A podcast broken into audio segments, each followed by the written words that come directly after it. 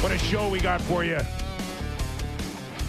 Besides the 12 games, including the Washington Capitals and the Toronto Maple Leafs, we got a ton to jam in for the next two hours. Nick Kypreos, Justin Bourne, Derek Brandeo, Jennifer Rolnick, super producer Sammy McKee, all on board here. Got a good list of guests as well. We do. Keith Jones will join us in about 40 minutes. Bob Stauffer will stop by. We'll talk a little Oilers. And Carl Alzner, who's got a great podcast covering the Washington Capitals. He'll help us tee up tonight's game, and we'll see where the Caps are going. Caps are humming. They had a couple of losses, which I think led to a pretty uh, intense player meeting, player only meeting, where so? they maybe ironed out a few things. Next thing you know, you're beating Tampa Bay. Next thing you know, you're beating the Boston Bruins, hmm and now they're they're in a position to uh, maybe do some damage again. Well, to your point, they they took a thumping before that players only meeting. They lost to the Carolina Hurricanes six one, and then t- a few nights later lose to the Wild five one. Uh, you know, you have that come to Jesus moment. Those player player only meetings are fascinating. I imagine you've seen a, a handful of those in your day. Yeah, they are. They start General out with themes? your captain and you know the the leaders kind of start it up and it it never really works, believe it or not in my opinion, until you almost hear from the weakest link in the room. Yeah, if everyone's comfortable talking, we're going to get somewhere. Yes, and then there's still the first or second guy you uh, in the in the room that if you can get those guys to pipe up, then you you you truly have a sense of where your team is. But if it's Yeah. being dictated by three or four guys, we got to do this, we got to do that, and everybody else goes, yeah, yeah, yeah, nod, Yeah, and nod. Heard enough from you. It's still Yeah. it's still not enough. I don't know what you think about this, but in my opinion, these things really only come about when the players are sick of hearing the coach's same redundant message. And not not that Laviolette's been there a long time or anything to that effect, but you know, unless Laviolette talked to the leadership group and said, "Hey, you guys might want to handle this on your own. I'm going to you know step aside." Usually, it's like the coach leaves Yeah. the room and someone goes, "Okay, you know what? F that guy and F what he's talking about. Here's the you know you kind of like chart your own course." Yeah, you hope nothing negative is happening there with the coach, but Yeah. sometimes it's connected. Also, in the show later on, we're going to get, uh, we'll throw our, our weight and, and our thoughts into uh, what's kind of taken the, the league by storm a little bit. And this is an article out of The Athletic that's been led by Katie Strang, Ian Mendes, and Dan Rob, Robson that really focuses on uh, the late Eugene Melnyk. And it's scathing There's a lot of details in there. and a little disturbing. I would say it's scathing because the truth is scathing in this case. I don't think there's a ton of opinion in there. It's like, here's what happened. So we'll weigh on on that uh, later on in the show, and good time to be a Toronto fan in general. Let's bring in our producer Sammy McKee and S- Sammy. I'll ask you this one question: Aren't you gladdy we've got Vladdy? Oh yeah, I thought you. Uh, boo! I thought I thought I thought you were gonna make me choose if I had to take a, a choice or something. But I'm No. really glad you didn't do that. And on opening day, I said, who's going to have a bigger number in home runs or goals? Auston Matthews or Vladdy? And you said it was a good question. I, I And, and then you told me 65 home runs is way too high.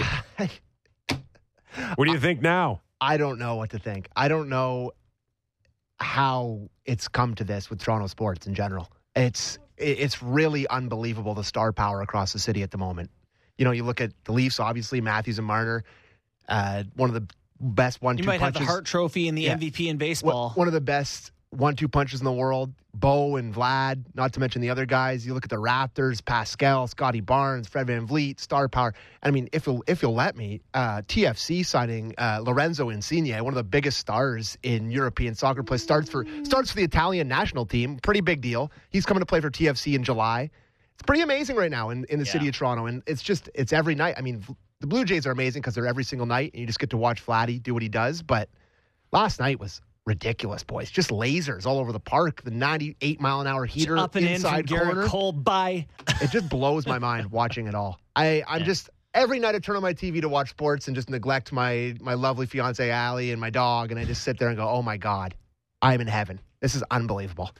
So the feeling should be good tonight. Just if you want to stick with the uh, the individual stars, Matthews versus Ovechkin, Yeah. and where do you draw the comparables now? One's a winger, one's a centerman. Uh, let's go to our first uh, Kippers Clippers with Sheldon Keefe, and this is this is great. I want everybody to pay attention because this is very scientific out of Sheldon Keefe when he when he talks about Matthews and Ovechkin. Have a listen. They both shoot in the net a lot. I mean, that's uh, there's that. They're, they're obviously both very passionate about scoring goals, love to score. Clearly, um, yeah, they play different positions and they play differently uh, for sure. Obviously, Ovechkin's, you know, um, as dangerous a shooter maybe as the game's ever seen off the pass and the one timer and those kind of things. Austin is, you know, is, doesn't score as frequently on that type of shot, but scores in different ways. So there's, you know, there's there's differences in their game for sure, but uh, the results seem to be quite similar. Uh, Ovechkin's done it for substantial amount of time and, and doesn't doesn't show any signs of slowing down. He should he should have just stopped it. They both shoot it in the net a lot. yeah. That's it. Well, I mean, I, I understand the the desire to ask him. He scores a lot. He scores a lot. What do they have in common? It's like just that, just that they shoot it in a lot. Like there's no overlap to me. Do you see any between the way these two guys play? They're both large animals. Just they, they of course they, they look different because they're they're in different positions, and we know a centerman has to cover more ice. It's going to handle the puck a lot more. Yeah. there's more of a sense of uh, just make sure Ovi gets the puck when he needs it. It's the Nick Kypreos model. It's the Touch Nick it when he's ready to shoot That's it in. right. Don't give it to the Kipper unless he's in front of the net. Yeah. And it's Ovi. Just wait till Ovi's ready to shoot it into the hockey net. Stand over there and wait, scraping the ceiling. But really, like I, I do think that the way Matthews operates, you know, he's he's in traffic and he's back behind his own net and he's scoring, you know, deeks and all that. I just think Ovi just gets it and shoots it in. So not not a ton of overlap for me. Uh, interesting though to see the all-time greatest goal scorer in the NHL. I know he's not there yet, but Ovi is going to be in that conversation. And Matthews ahead of his pace in goals per game by just a breath. And that Little just smidge. Really has uh, what because Matthews has been hurt, right? Uh, doesn't have quite the number of He games doesn't have the raw at the numbers same at Ovi the did. same age. Right. Ovi had scored more. Just yeah, ma- and this is the question that a lot of people are, are want to ask is like, can Matthews get to where Ovi is? You know, can he score that many goals over his career? To which I'd think you'd say lo- longevity. Sixty-five is the number that uh, Ovi hit. That's his peak. Mm-hmm. Prior to Ovi doing it, I think the last guy that came close was uh, uh, he chased Mario Lemieux. 95, 96 Lemieux. Just doesn't happen very often. no. So, how important is that now in, in the last nine games? As uh, as Austin's reminded of it tonight versus the guy that last did it. I think you would answer your own question better than me. Not that important. Yeah, I don't know. It's I, I get waves of this. Yeah. I, I really do, and there, there's a sense of me that does not want to ruin history for people, or and you know, poo it. and and to completely poo poo it.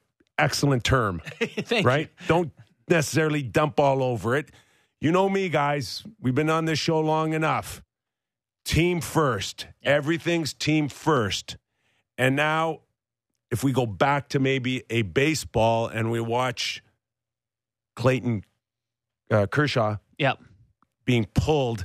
And boys, that's not a baseball story. That is turned in a very short period of time into a major sports story Yeah. on did the paying customer, did the fans I didn't even think of lose a moment here? Did they lose a chance of pure history because they were over Kipperized with team first? Eh. Did they go over the line? They did. They did. They and did. I, I, I, that was my one of my first thoughts. Imagine you're a kid, go to the goes to that baseball game, and you're watching one of the all time greats in the history of baseball. Clayton Kershaw is one of the all time great pitchers. And you get to see him one time. You're in a Minnesota park. It's an NL team. They never come there. He's got a perfect game going through seven innings, and they yank him. Like, And you know what the stupidest thing about this too, Sammy, is like it's game seven. oh, he gets hurt. Oh, he'll be back in July. Exactly. Like So, it's not I don't like know they how he heading turned into the this. postseason And- and we need to protect the. Well, no, it's relevant isn't- though because we're talking about resting Yes, but- Matthews before the playoffs. Or We're talking about uh, an individual effort that sits, and I'm not a baseball historian, but that sits at the at the peak of the mountain. that's it. Okay, this is not hitting for the cycle. No, Right? Great, great comparison. This is No. not, um, you know, I don't know what else. Uh, it's not a no hitter. No. It's not even close to being a no hitter. Even that Guys one have seven is more no hitters. for- forgiving. yeah. But when we're talking about, you know, quarter of a million baseball games played and only 20 plus guys have done this, somebody's getting ripped off of a moment here. and and uh, you know the risk was not that great to Kershaw.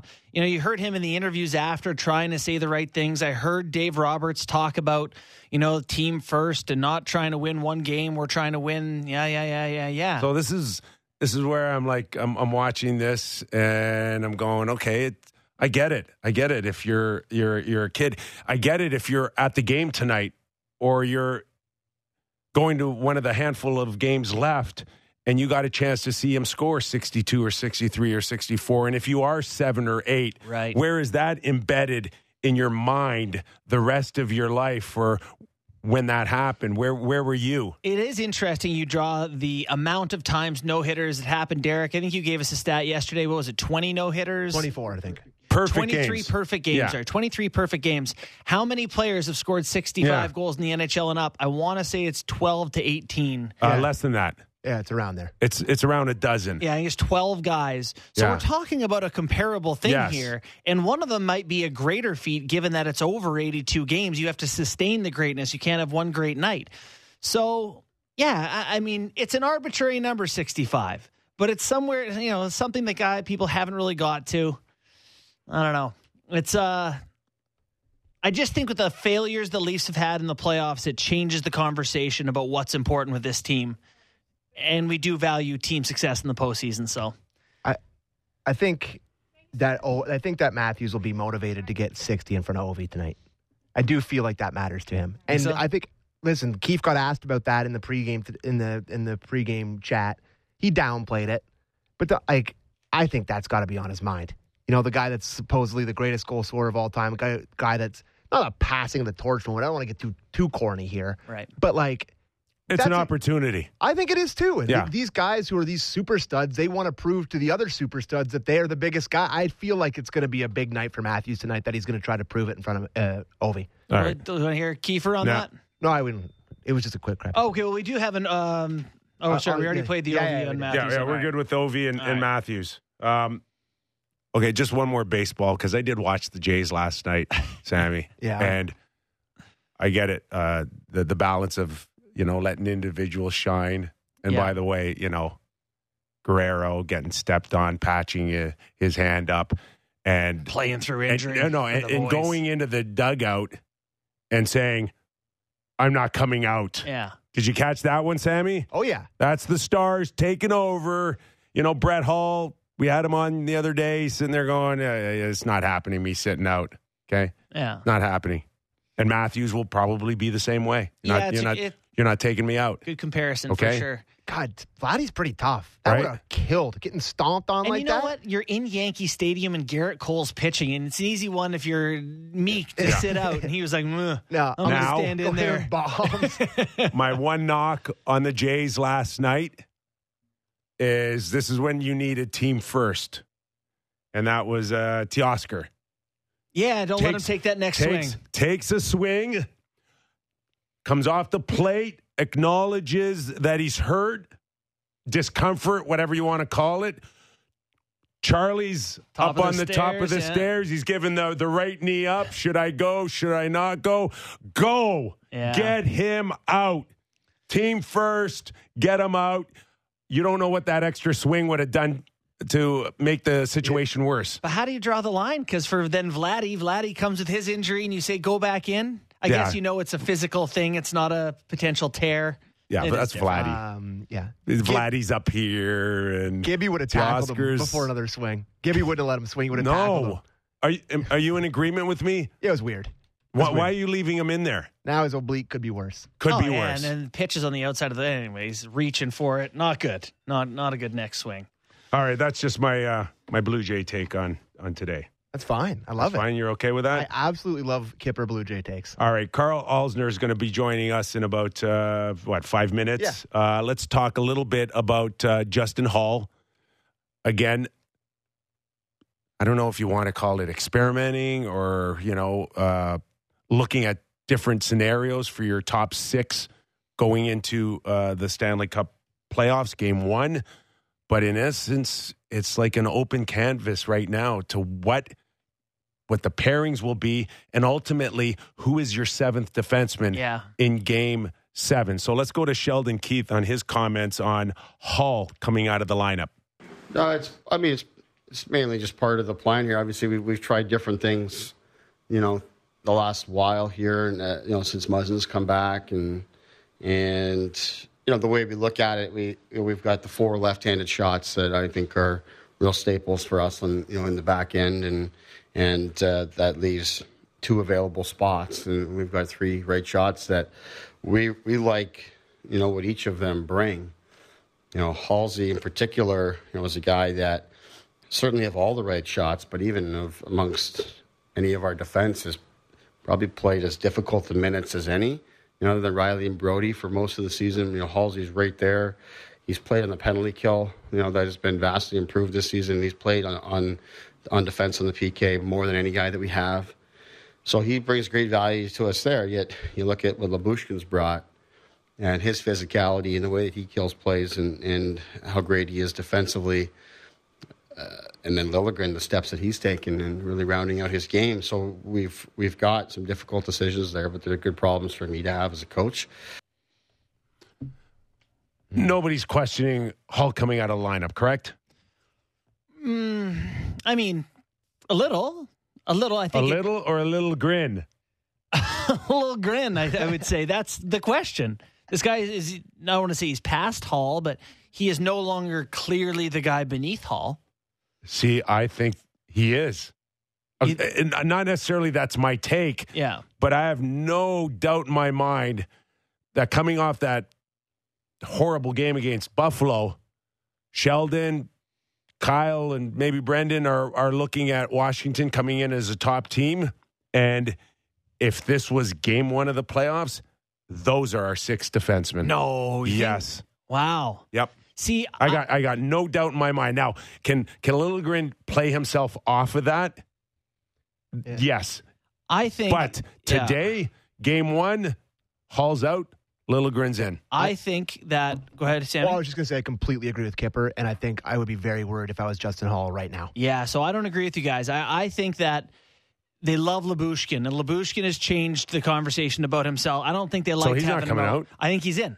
That's right. I think he's in. And I think what happens is they put Liljegren back in. The kid shoots in the net a couple of times, right? He had two assists one game. He shoots in the next the next game, and they're going. They just don't want to like. They don't want to take him out while he's rolling. They don't want. How do you? They don't want to punish him for good play. And they're saying, okay, well, Justin Holl can sit out one hockey game. I still think the way that that Keefe talked about Holl, he's saying. Holl, out of any of our D, have had the toughest assignment. He's on the penalty kill. He's playing the toughest matchups. You know, he's kind of going through the list of a guy that they use, they lean on. He as I mentioned the, the penalty killing. I just think they just feel like they can't pull Liljegren out tonight. I do feel like they they still value what Holl is doing, and they know Yeah. they can't give Liljegren those minutes. By the way, Liljegren is the other side of those Holl minutes where he gets the easy ones. Okay, so let me just ask you um, if if Liljegren's play continues to kind of go where it is right now, you're Yeah. telling me then you you'll still pull him out and ultimately go back to Holl. I think so because I don't think they think that Liljegren can take those hard minutes, and they'd rather Yeah. have a guy that can play the hard minutes in Yeah. playoffs. No, I disagree with you. they're going to go. To sit 100%. Out there to go stand in the crease and score goals in the playoffs. No, they're think? not. No, they're not. But I think when it comes to defensively, and I'm not talking about the times that we we scream at the screen, don't go, you don't pinch, don't get, you know, you don't need to go down that low. I think from a defensive point of view, they look at Liljegren and he pl- he ends plays defensively better than Holl. No, think so? Yes, I do. Holl's got that long reach, and he's disruptive with the I stick. think I think there's not a lot of confidence in Justin Holl right now. And I am kind of happy that this has happened because I sort of agree with it. Uh, I, I think he's been better since uh, you know for the last month or two. I think you've seen Justin Holl look like the guy they thought he was. He's a I- good, he's a good option to be able to bring in, I think. But I, I think that this is their Yeah. ideal six, and this is what they want to roll with. And- playoffs. Ah, no way. They're they're also hung up on the left and the right, and there's more uh, the the, He said the they got four lefts as locks. locks, Yeah. locks. But I, you know, who's on the outside looking in? Sandin, Sandin. Sandin's going to need an injury to get back in. which is crazy because he ran power play one in the postseason last year. Yeah, but we know how that story ended. Not good. So Yeah. it is it is really down to Holl or Liljegren. It is. I agree. Well, unless Lyubushkin struggles, because I think that's still an option. Listen, But there's a they all can struggle. Yeah. Muzzin can not Right. only struggle, he can be hurt tonight Mhm. and back out of the lineup. So I mean, we're not saying anything's uh, etched etched in stone, but certainly we are looking at a scenario that if everyone's healthy, uh, realistically, who who can come out, and, Right. and there's not that many choices. Muzz and Brodie's a nice pair, by the way. Yeah, we'll see tonight. Yeah. We'll see tonight. I tonight. haven't seen it. At All right, let's welcome in Carl Alzner. He's got uh, uh, a show called All's Caps podcast. Make sure you check it out. Uh, Carl, thanks for joining us. How are you? Oh, I'm great. Thanks for having me, fellas, and thanks for showing up the pod. Yeah, it's it's been fun. I'm a big podcast consumer, so it's been uh, it's been neat talking hockey on there. Uh, and of course, you're a natural, right?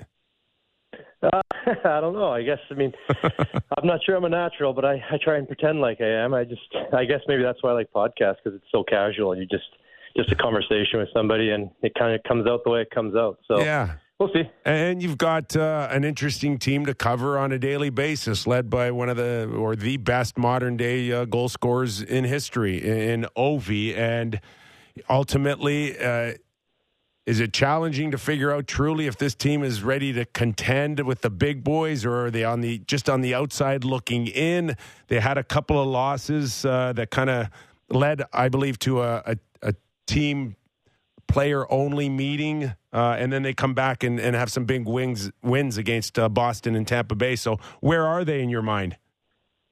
Yeah, I mean it's it's a good point. I mean they they've been they've they've got good players, but it's just at times it seems like the focus seems to stray a little bit, and I, I guess it does happen when you have when well sometimes it happens when you have a bunch of veterans on the team and they they know what the what the end game is and trying to trying to get to the playoffs and stay healthy and this and that and and we all know the Eastern Conference is uh, pretty much well set in stone who's going to the playoffs, just figuring out the matchups now. So I, I feel like they maybe got caught in that rut. You know, not not a whole lot of excitement going on, and then closed door meeting, players only meeting. You know what happens in there? It's it's about account- accountability. It's about details, and I, I'm assuming that's what they talked about. They were they were sick and tired of running around out there and not really you know, doing the job that they're supposed to do. And with 12 games left in the season, it needs to you know that needs to be figured out. So I think that's what they did, and and they've been playing better. I mean, the games I've watched recently, they've been on it. They've been you know forecheck, back check, staying above guys, five guys in the picture, and uh, it seems like the meeting did what it was supposed to do.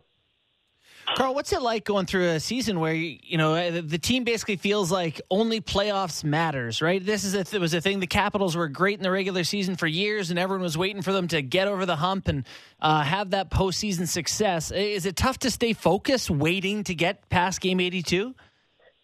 Uh, it is, yes. Uh, it's not not so much at the beginning of the year and then right at the, the very end of it, but but yeah, January, February, March, like that's you know that's not when when you want to be, you know, grinding it out so much, you that that's when you're like, okay, let's let's hurry up and get going. And obviously, nice to have a, an All Star break and and some time off to to refocus. Um, but at the same time, you know, like we said, we we can't you can't let it slide during that that time because you could slide yourselves right into a tough matchup, which you know they're all tough matchups. But I mean, Florida Panthers, like not a chance. You don't want to you don't want to play those guys right, right. now, and so so the, this that part of the season is is frustrating as a team that is typically a, a playoff contender um, and expected to go far. But I mean, the like the competition is just too hard. You you need to be on more than uh, more than they have been right now, and uh, the last four games have been good and scoring lots of goals. But you're running into a pretty good team tonight too. We're speaking to Carl Alzner, former NHLer and now co-host of All's Caps, the podcast. Make sure to check it out. So pick your poison, I guess. Uh, we've been doing this for the last few months against uh, in the East with uh, with the Toronto Maple Leafs, uh, Tampa Bay, Boston, and now the Washington Capitals are now in a position to look at the Pittsburgh Penguins in the standings and and start challenging uh, uh, with with the big boys. And and where does it end up? can we see a, a Washington Capital New York Ranger? Would would everybody be interested in Tom Wilson versus the Rangers? You know, round two. I'm pretty sure everybody would be interested in it. Uh, at least at least everybody from from New York and and the DC area. I think it would be pretty fun. And you look at look at the potential matchups. I mean, uh, like I said, you, Florida. It's just a sickening matchup to think about with with the way they've been playing.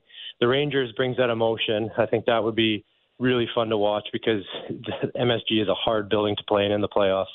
Fans are wild. It's uh, it's just a crazy one. But then the one that I think about is Carolina. Like I don't I don't really know which way to go with that one. They to to me, I know Carolina's been better the last few years, but to me, the way they've always been is I've enjoyed playing against them. I like going to that place to play, and and uh, you know how some teams you just feel good feel good about, and I I think Carolina is kind of that team for the Capitals. Believe it or not, I think Tampa is also kind of that team for the Capitals. It's it's just one of those buildings you like to play in, and and uh, the histor- historically the Caps have had good success against them. But I don't know of all those matchups, um, I think the Rangers one would be the most entertaining. But things things could get shook up now with uh, you know with the little heater that the Caps are going on. Carl, I imagine you've still got like buddies on the team and you send text messages with guys that are in the room. How hard is it doing a podcast? I mean, not sharing too much, not giving away. Like, how are you striking this balance of being a guy so recently removed and now, you know, kind of doing a, a media thing? Yeah, well, that's it. I mean, it's it's extremely challenging, and yeah. uh, and and the other co-host is uh, Stephen Whyno, and he's, you know, he's he's been writing for for years, right. and you know, it's it's a almost a bit of an unwritten rule. You know, you don't you don't give the media a whole lot, and so so my co-host is a media member, and I'm uh, I guess just digging at now, you. yeah, I'm essentially a, a media member too. Like I, I do some stuff for NBCSN now as well, and so I I got to find that balance. You know, I I, I like to occasionally ask for some info, but I'm never going to relay that info, you know, to to somebody else. I'm going to form my opinion maybe based off of it and you know I'm I'm hoping that the the guys respect that. And and the nice thing is too, like the, some of the coaching staff has been there for a while as well, so you know I can occasionally pick their brain on on what's going on and how they're how they're preparing. And you know I'm not going to go out and say yeah the, the Caps are going to play two one two and pressure off every neutral zone face off tonight, but you know at least I know that they're going to maybe come out a little little hard tonight because of what's been going on. You know little details like that. So it's tough. I try not to reach out unless there's something you know, very important that that I feel like I need to be a little bit more dialed into, and uh, hopefully they respect that. Carl, the only balance you need to worry about is your checking balance. I was going to say, Kipper, you got experience in this. Uh, any advice, Nick Kypreos? you, I just gave it yeah. to him. Yeah. Right? Make sure you you know you, where your your your your your cash is coming on your next checking balance you know uh, deposit. Yeah, uh, that's all you need to know in, uh, on this side of the business. Uh, tonight, we're all obviously looking forward to uh, a Matthews and Ovechkin. Uh, we've had three 50 goal scorers as Chris Kreider recently joined earlier this week, and Ovechkin's next. just what you've been able to see all season long out of, of out of Ovi and uh, the demise at his age, perhaps by some at the beginning of the season, uh, greatly uh, over exaggerated. Yeah, well, I'm. I think everybody was kind of like you know averaging out over the next five years. Like, okay, he's got to score 37 a year or whatever it was, and, and then he's going to get there. And, and they, I guess no one really expected him to come out and, and almost get 50. I mean, I, I'm assuming he's going to get there, um, but I don't think too many people would have thought he would have been, you know, even 45 goals this year. It's it's pretty crazy, it's pretty pretty crazy to see, and he's been he's been an assist man too. It's uh, I don't know. I, I guess I would have assumed that that he was, uh, if it was me at least, I'd be shooting absolutely everything. And maybe other players are thinking that too because he's been passing a lot more and he's got he's actually got great hands and great vision. So it's uh, it's been pretty pretty neat to see, giving himself a little bit more breathing room in that that uh, chase chase towards Gretzky. But it's it's just so much fun to watch. I mean, he doesn't throw the body around as much as he used to, which was probably the most unique thing about him as a goal scorer uh, at that top tier level. But at the same time, it's still still fun to see him hit a one timer, and it's still fun to see him battle in front of that and tip pucks in and and celebrate the way he does. So it's it's been great, but I don't know. I'm I'm also very very high on Matthews and uh, watching what he's been doing because I just love the way he shoots the puck. I love his his intensity, and you can see his game already starting to round out even more. And he's only been in the league for well, I don't even know what it is, five, six years, five years. Yeah. Seems like forever, but it's it, the, both these guys enjoy. Like how do how do we have three, maybe four, fifty goal scorers already? Like when when was the last time we saw that? Yeah. It's it's just wild to see. Well, it is. It's you know, goal scoring is up kind of all over uh, around the league, and which brings me to the the next guy I want to ask you about is Sidney Crosby, a guy you spent a lot of time on the ice against. You know, probably having another top ten Hart Trophy season. The guy's been unbelievable for the Penguins. You know, how is a guy like that? How, these elite players like that, how are they able to sustain? their ability as they as they age out and lose some of the raw physical tools. I wish I knew and I'd still be playing. that's, uh, that's what I, I, wish I had that serum because uh, I, I don't understand it. Honestly, right. they, they got to be doing. I mean, obviously they got some insane natural ability, but their work ethic has to be at another level as well to to go along and, and do what they're doing. Uh, I mean, it, Sid's also a guy that I guess I have a you could say I have a love hate relationship with that guy because I absolutely hate playing against him, but I you know, love what he's done for Canada, and I, I really, really respect his game. And you know, I've, I think I heard you guys, I don't know if it was yesterday, talking about you know how Matthews could completely take over a game, and I've, I've watched Sidney Crosby completely take over playoff games multiple times against us, and it's been frustrating. And he continues to do that when he wants to do it. So, I mean, it's that that's the bar, you know, try and try and get your players to play like that, see how he can elevate his game, and consistency was something that was always harped on to me as a as a young guy. You know, you want to be reliable and consistent, and those guys have been all of that. When you think about uh, guys that can hit like a Mack truck in the playoffs, uh, two guys that stand out for me is Ovechkin and Wilson. Is there still an element in their game? That they can physically take over uh, a team. Can we expect the Washington Capitals on this recent run to come in tonight and, and try to manhandle the Leafs, who don't have that reputation for either you know hitting back or or or getting into those scrums or those battles? This is a team that wants to skill it up. Can we expect that type of pace tonight out of Washington? They, I mean, they have to bring that. Yeah, that's that's the how the team is built. You know, they're they're big. They're you know they're rough, um, really heavy forechecking team, and and that's why one of the reasons why they've been playing better as of late. They're they're just on you all the time on the forecheck. They aren't afraid to run through you, and and as soon as you decide to jump out of the way, they they got enough skill to take the puck and score. So that's that's I think how you beat the Leafs. Uh, at least maybe one of the ways you try to beat the Leafs.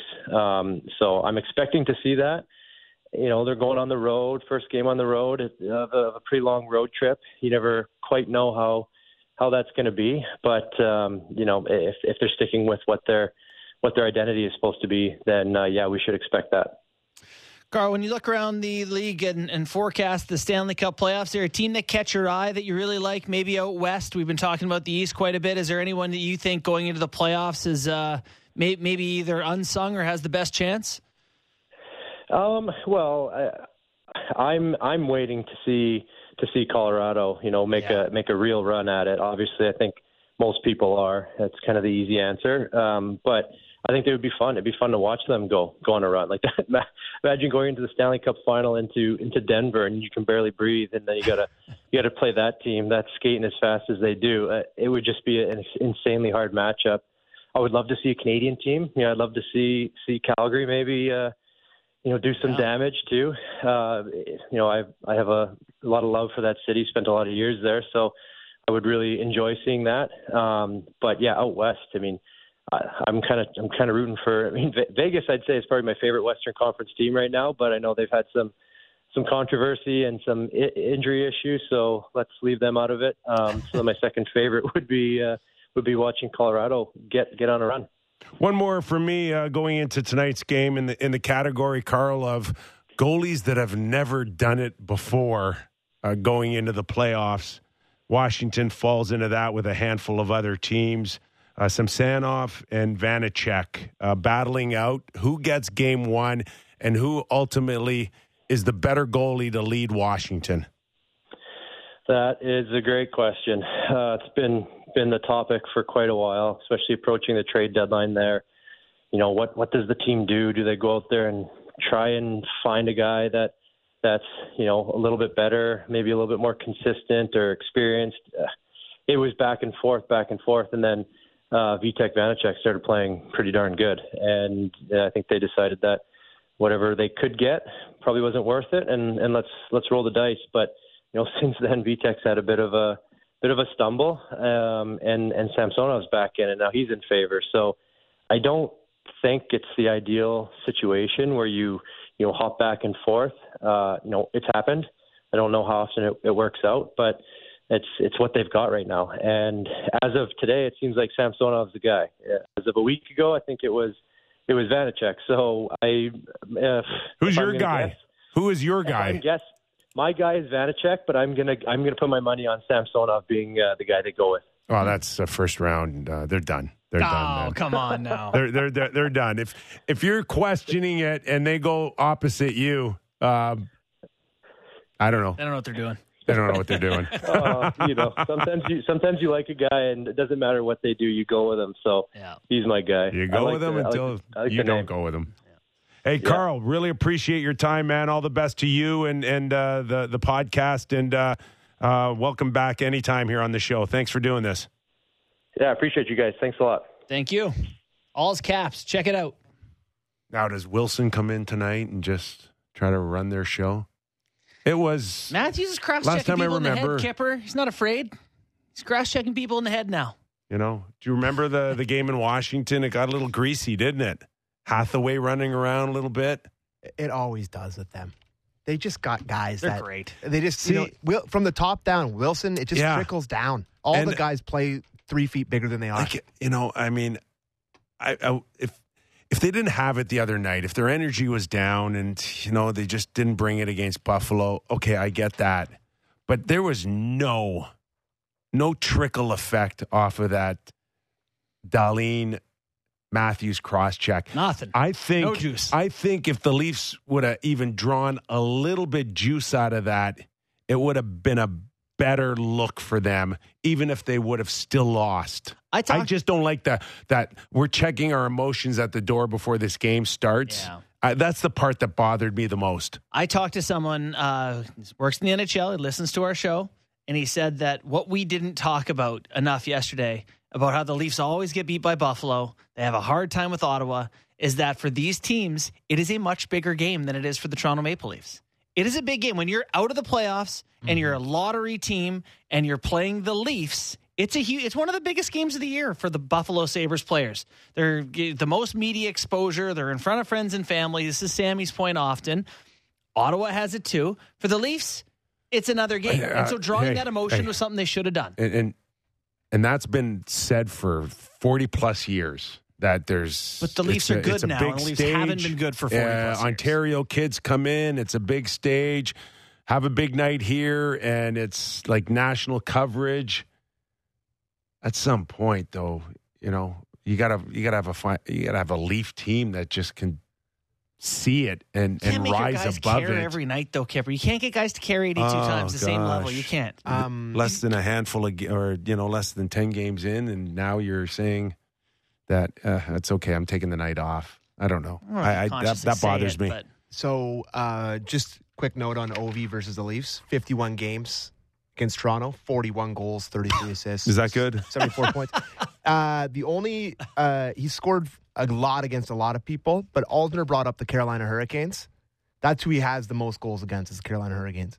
46 goals against them. But Wow. he's also played almost double the amount of games against the, Cur- the Canes as he Yeah, has the Leafs. yeah, like So 100 games and So- 46 so goals. He's he- got 41 and he 51 absolutely against the Leafs. owns the Toronto Maple Leafs, and I really feel I thought it would be a bigger number, which is how much in my mind I feel like he owns the Leafs. Anyways, He just wanted to bring steals their lunch money. Well, we'll get into that with Keith Jones. He's going to join us after the break. He also played against them when they stunk for a long time in Yeah. the 2000s. Anyways, Former Washington Capital, Keith Jones. All right, we'll take a quick break. We're right back. Real Kyper and Bourne after the break. The code word for today's episode to text 590 590 to qualify for your shot to win Leafs Red Wings tickets on April 26th is Ernie. Breaking down the top stories in the NHL every day. The Jeff Marek Show. Subscribe and download the show on Apple, Spotify, or wherever you get your podcasts.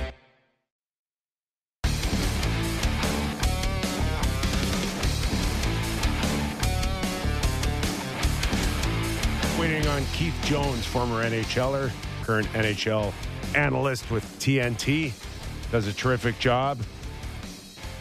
A guy that uh, our paths crossed in Washington. No, Oh, no, no. We were my mic was actually teammates for like a short period of time. Oh. You fight with him? And you- then, you- uh, And I got traded. Ah. He I was just saying to you, he was an impactful player. Like watching him growing up, a guy physical, hit, scored. We're just pumping your tires, Jonesy. Are, are we remembering you better than you really were? You are, but I missed, I missed, I, I missed the start of it though. But I, I'd love to hear it. now, jog my memory. Um, did you come like in training camp after school? Were you pulled out of school? What happened? I wa- I arrived in uh, Baltimore after my senior season at Western Michigan. Okay, And so in those days, of, of those days, of course, you uh, were the property of the, whatever team drafted you, and you had no options, even if you stayed four years. They they had you. If they wanted you, they kept you. If they didn't, they just told you to get lost. So now is after your fourth year, you can declare yourself a UFA, and you're saying that you couldn't do that back when you played. Exactly. Yep. Even as, it didn't matter how long you stayed in college, the teams had your rights, and then they had the right to offer you a contract or release you, but you did not have the right after four years to pick a team if you did not like the offer you were getting for the team that drafted you. Jonesy, I was picking through your uh, your your page here, and I saw that you played eight games the next season with the Baltimore Skipjacks. Uh, were those at the start of the year or the end of the year? Because you scored seven times in eight games. Looks like you forced them to call you up. Yeah, you know what? I it was at the start of the year. I played the last six games the year before. We had a whole bunch of guys arrive in Baltimore, kind of like what's happening in Philly right now and other places where the a lot of the collegiate players are coming up. We had Steve Gon- Konowalchuk, uh, we had John Slaney, we had Brad Schlegel, we had Wow. I think there was six or eight of Byron Dafoe, Olaf Kolzig. It was an amazing influx of players that arrived in Baltimore to play for Barry Trotz, who was coaching the team, and of course David Poile was the GM in Washington. And then the next season, they sent me down. I argued with David Poile up and down and all around, which he'll, he'll still talk about to this day. Uh, that he was making a mistake, but he knew that uh, I needed a little more seasoning. So I went down and played well and did have the, I guess, what, seven goals in eight games, maybe 10 points at that time. And the last game I played in Baltimore, We lost 10 to 8 to Utica at home. I had two power play goals, and Utica scored into an empty net to make it 10 8. And I was chasing the ref around the, the inside of the uh, arena, and Paul Gardner was an assistant coach, and he goes, The game's over. What are you worried about? You know, I said, I was on the ice for that goal against that that uh, empty netter, and I believe the buzzer went before. I didn't want the minus. eh? I w- the, the best part is I was minus seven in the game. yeah, you're minus ten over eight games. Minus I was seven. minus seven I've never heard of that in my life. minus seven, and I got called up the next night and played played the next seventy one games in the NHL with one interruption. After game forty nine, I had a contract that said if I played fifty games in a season, my contract would become a one way deal. Ooh, huge, And a- huge clause. After the yep, after the 49th game, and we were on a winning streak, Terry Murray came to me and said, "You're out of the lineup." And I Oh, was all I was thinking about was that game 50, right? And uh, I I was yelling at him. I was he goes, "I don't know what your contract is." I go, "You're lying." they are liars. yeah, that's a Oh, lie. Face liars. It was the best. So then I got uh, scratched for that game. We lost, which to be honest, I was happy about. And I got back into the lineup. And I remember taking the warm up. I never used to wear my helmet, you know, so thought it was pretty cool. For game number 50, I wore my helmet in the warm up because I was going to make sure I got that first shift in. And when after the shift ended, I was like the fourth line to go out on the ice. I came by the bench, and when the whistle blew for a face-off, I high-fived the whole bench, and I was smiling. I said, "I'm here now, boys. You're not getting rid of me." So crazy times. Jo- Jonesy had 12 goals and 124 pims in those games. That you is a- earned your money. That's a fantastic story. Thanks for uh, for sharing that with us. And uh, we're we're seeing today's college kids, and, and we just said uh, a lot more leverage. So the Adam Foxes of the world, or the the Veseys, they get drafted, they get to pick. Yeah, I'm not going to sign. I'm, I'm going to declare myself a free agency. A lot more leverage today. But how was that whole uh, college to the NHL evolved over the years uh, through your eyes? It used to be, or at least feel, from my opinion, that clubs would look at players coming out of college as just complete found money. Um, but it- it's it's a lot more now. Is it evolved to the point where now there's there's much greater amount of talent, or are you still trying to cherry pick the best of the best? I think there's a lot more talent. Um, and just Adam Fox is the one guy that really stands out, and Cale Makar, right? These guys are coming out of college and they're up for the Norris Trophy within a season or two. I mean, that's how far college hockey has advanced. A lot of times there was big question marks about players that were coming out of college. Some of the best players in college, the most productive players, did not turn in to NHL players and other guys like Rob Blake and Nelson Emerson jumped in and were outstanding National Hockey League players. But the defense position, I think, is probably the one that really stands out to me because they're mature. They've, you know, played against men in many cases. Some of the collegiate teams have 23, 24 year old players, and they've learned how to excel in a kind of a professional environment where you know, working out and getting stronger, much like the guys that are playing college football, is a big part of college hockey as well. So they're more NHL ready, I think, when they arrive now, Kipper, than they were back in my day. So the Toronto Maple Leafs uh, it, are poised right now to play the Tampa Bay Lightning. Were the season to end today, it's not going to end today. They could still very well end up with Tampa Bay, with uh, Boston, or with even Florida. Who should the Leafs be hoping to draw? Who do you think they match up best against? I know there's no easy answer here for them. Uh, what's your take on it? For me, it's whoever they would be underdogs against. Yeah, because I think I think that's where Toronto finally can gain an advantage. They want to be at the point where their fans don't believe that they can win, and I think the Maple Leafs in that So si- now. situation, yeah, they that's I think that's where you want them to be. I think you want the fans to be thinking going into the series, that the Leafs are not going to win the Stanley Cup.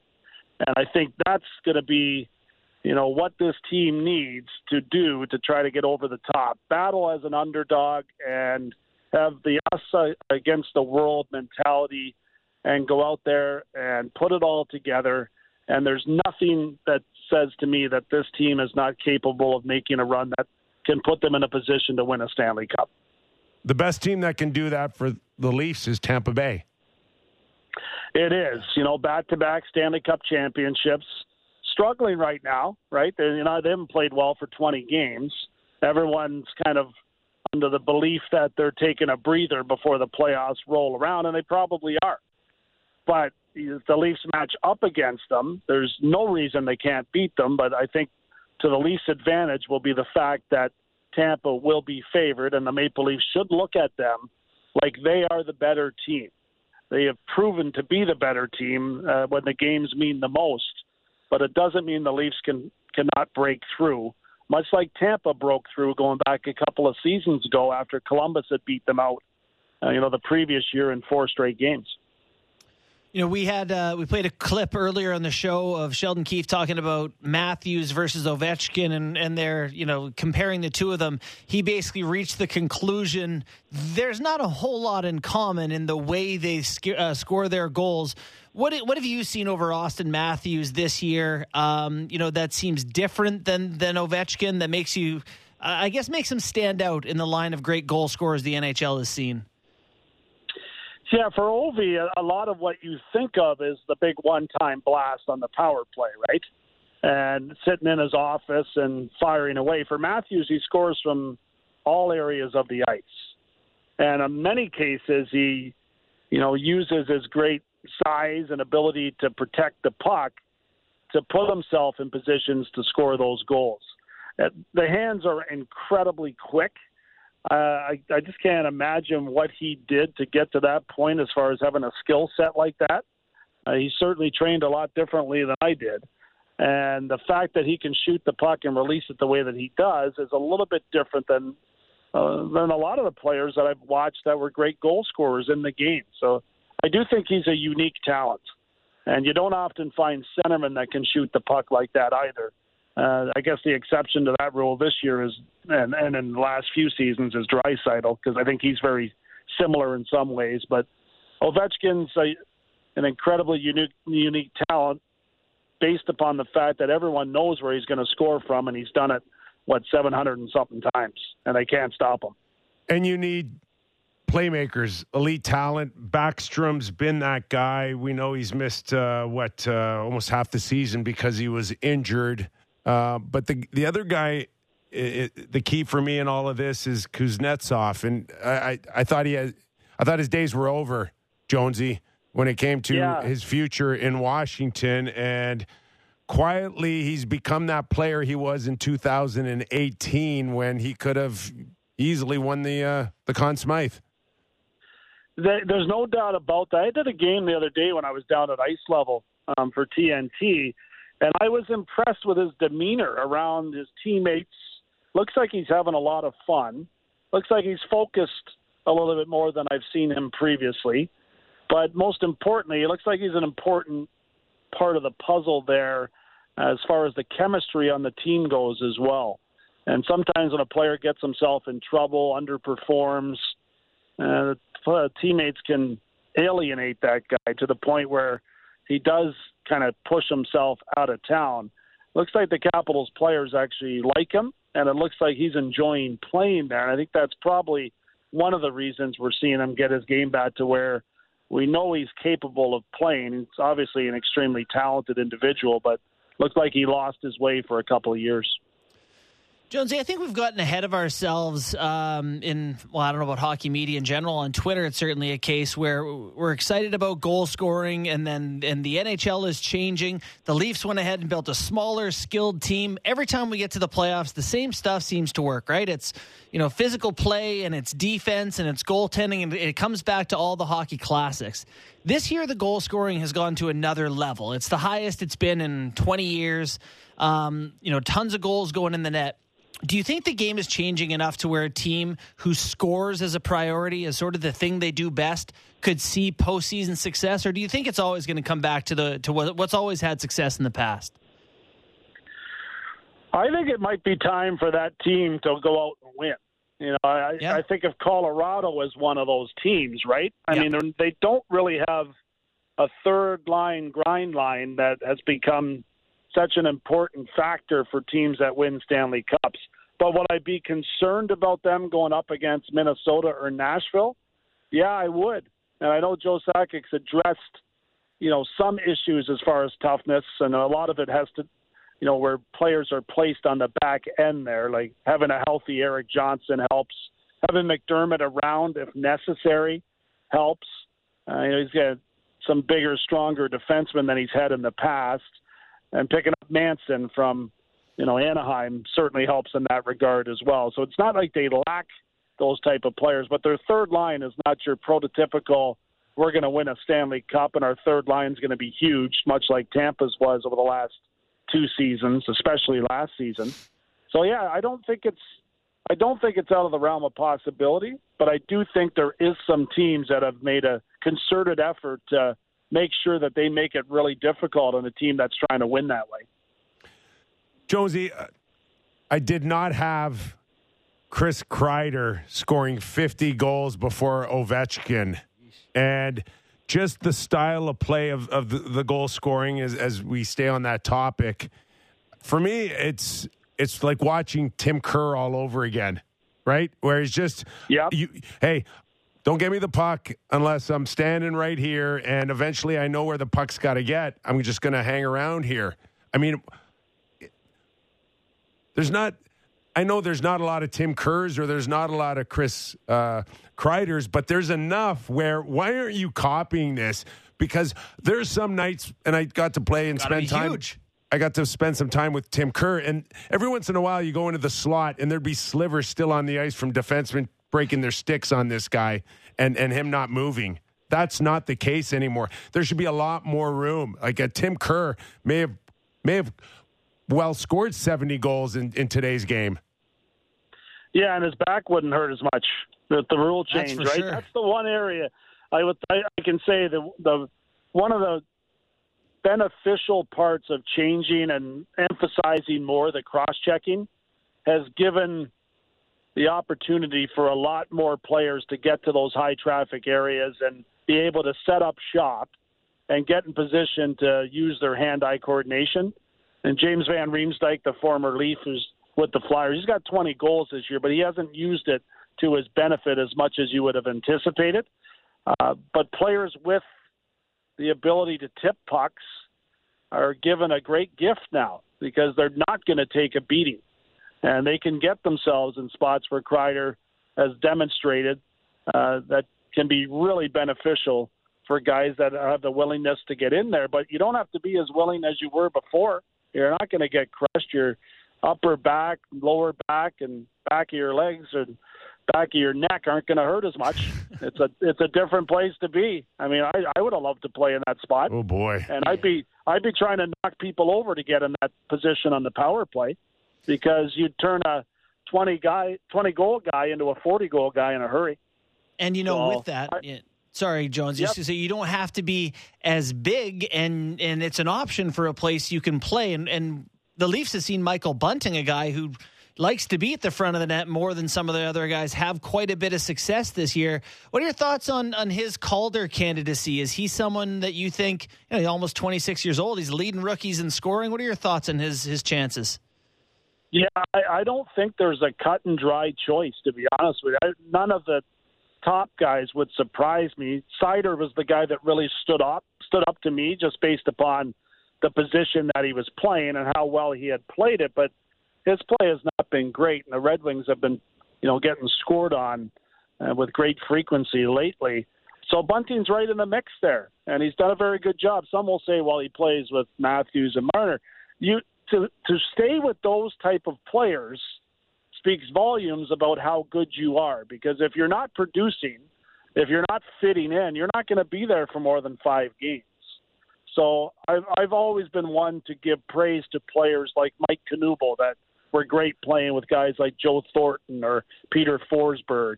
You know, when those guys got opportunities, the Knuble types, which I think Bunting is in that category, uh, they deserved those chances because they stayed.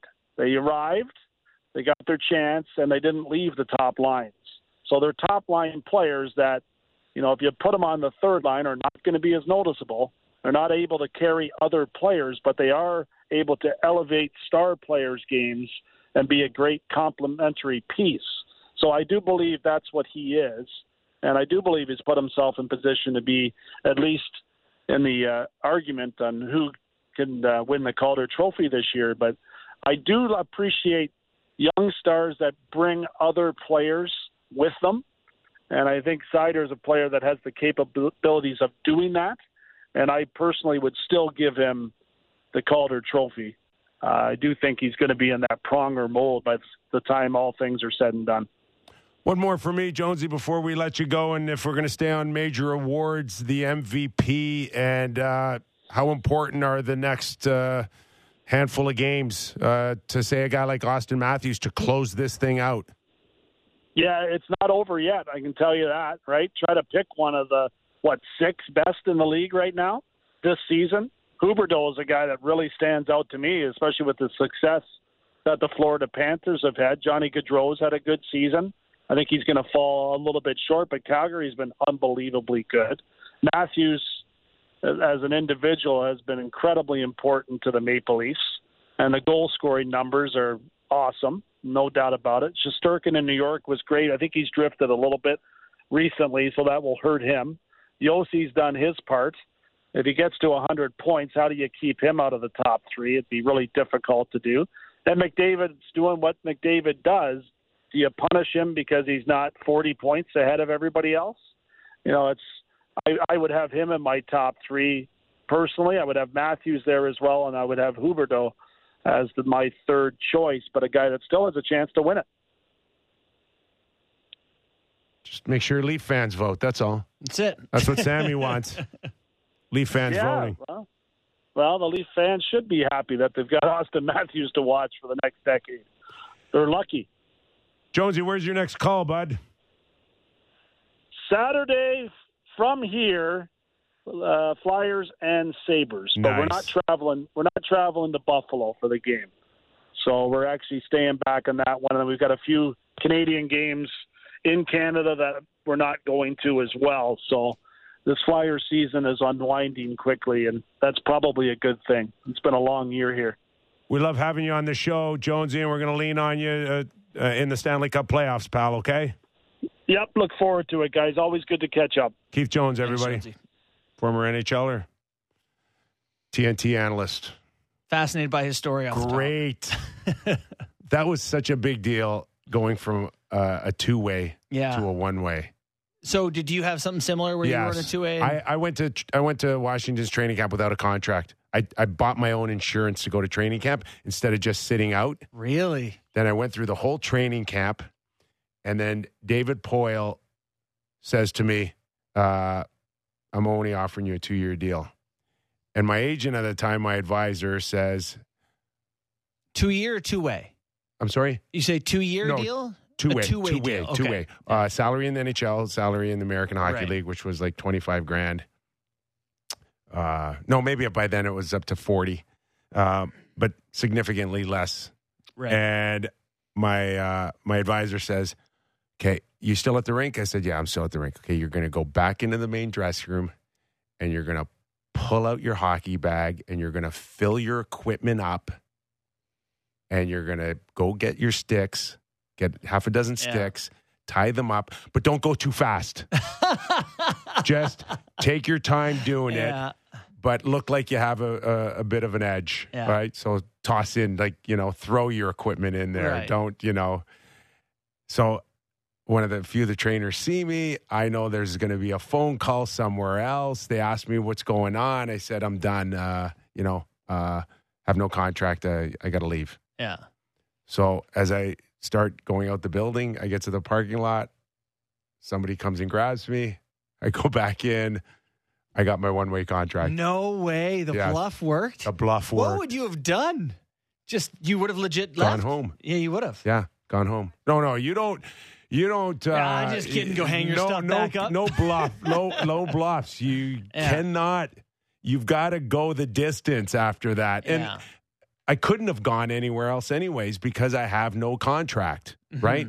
So it doesn't matter. But you'd have been people know your Yes. name. You, I mean, someone. So then I got calling. my hundred and I went one way on, on I think close to two hundred grand Yeah. with no no American Hockey League salary. But That's great. uh, that's Jonesy's story. I love Jonesy too. wearing a bucket for warm Right? up. Uh, did you go dash seven in any of those games? Dash Dash. seven. Jesus. Dash seven. That has to be a professional hockey record. I could go play in a pickup skate in Toronto and I wouldn't go dash seven. It's his his uh, elite prospects page or wherever you get your stats. Hockey DB, Yeah.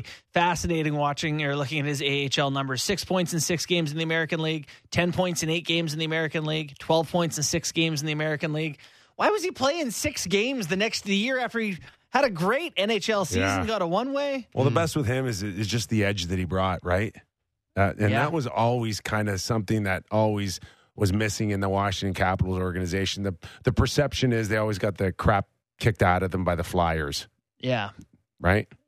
The, the Flyers always went Yes. into Washington. Well, the Flyers Yeah. beat kicked the crap out of everyone know, for you're right. a while there. You're right. Not anymore.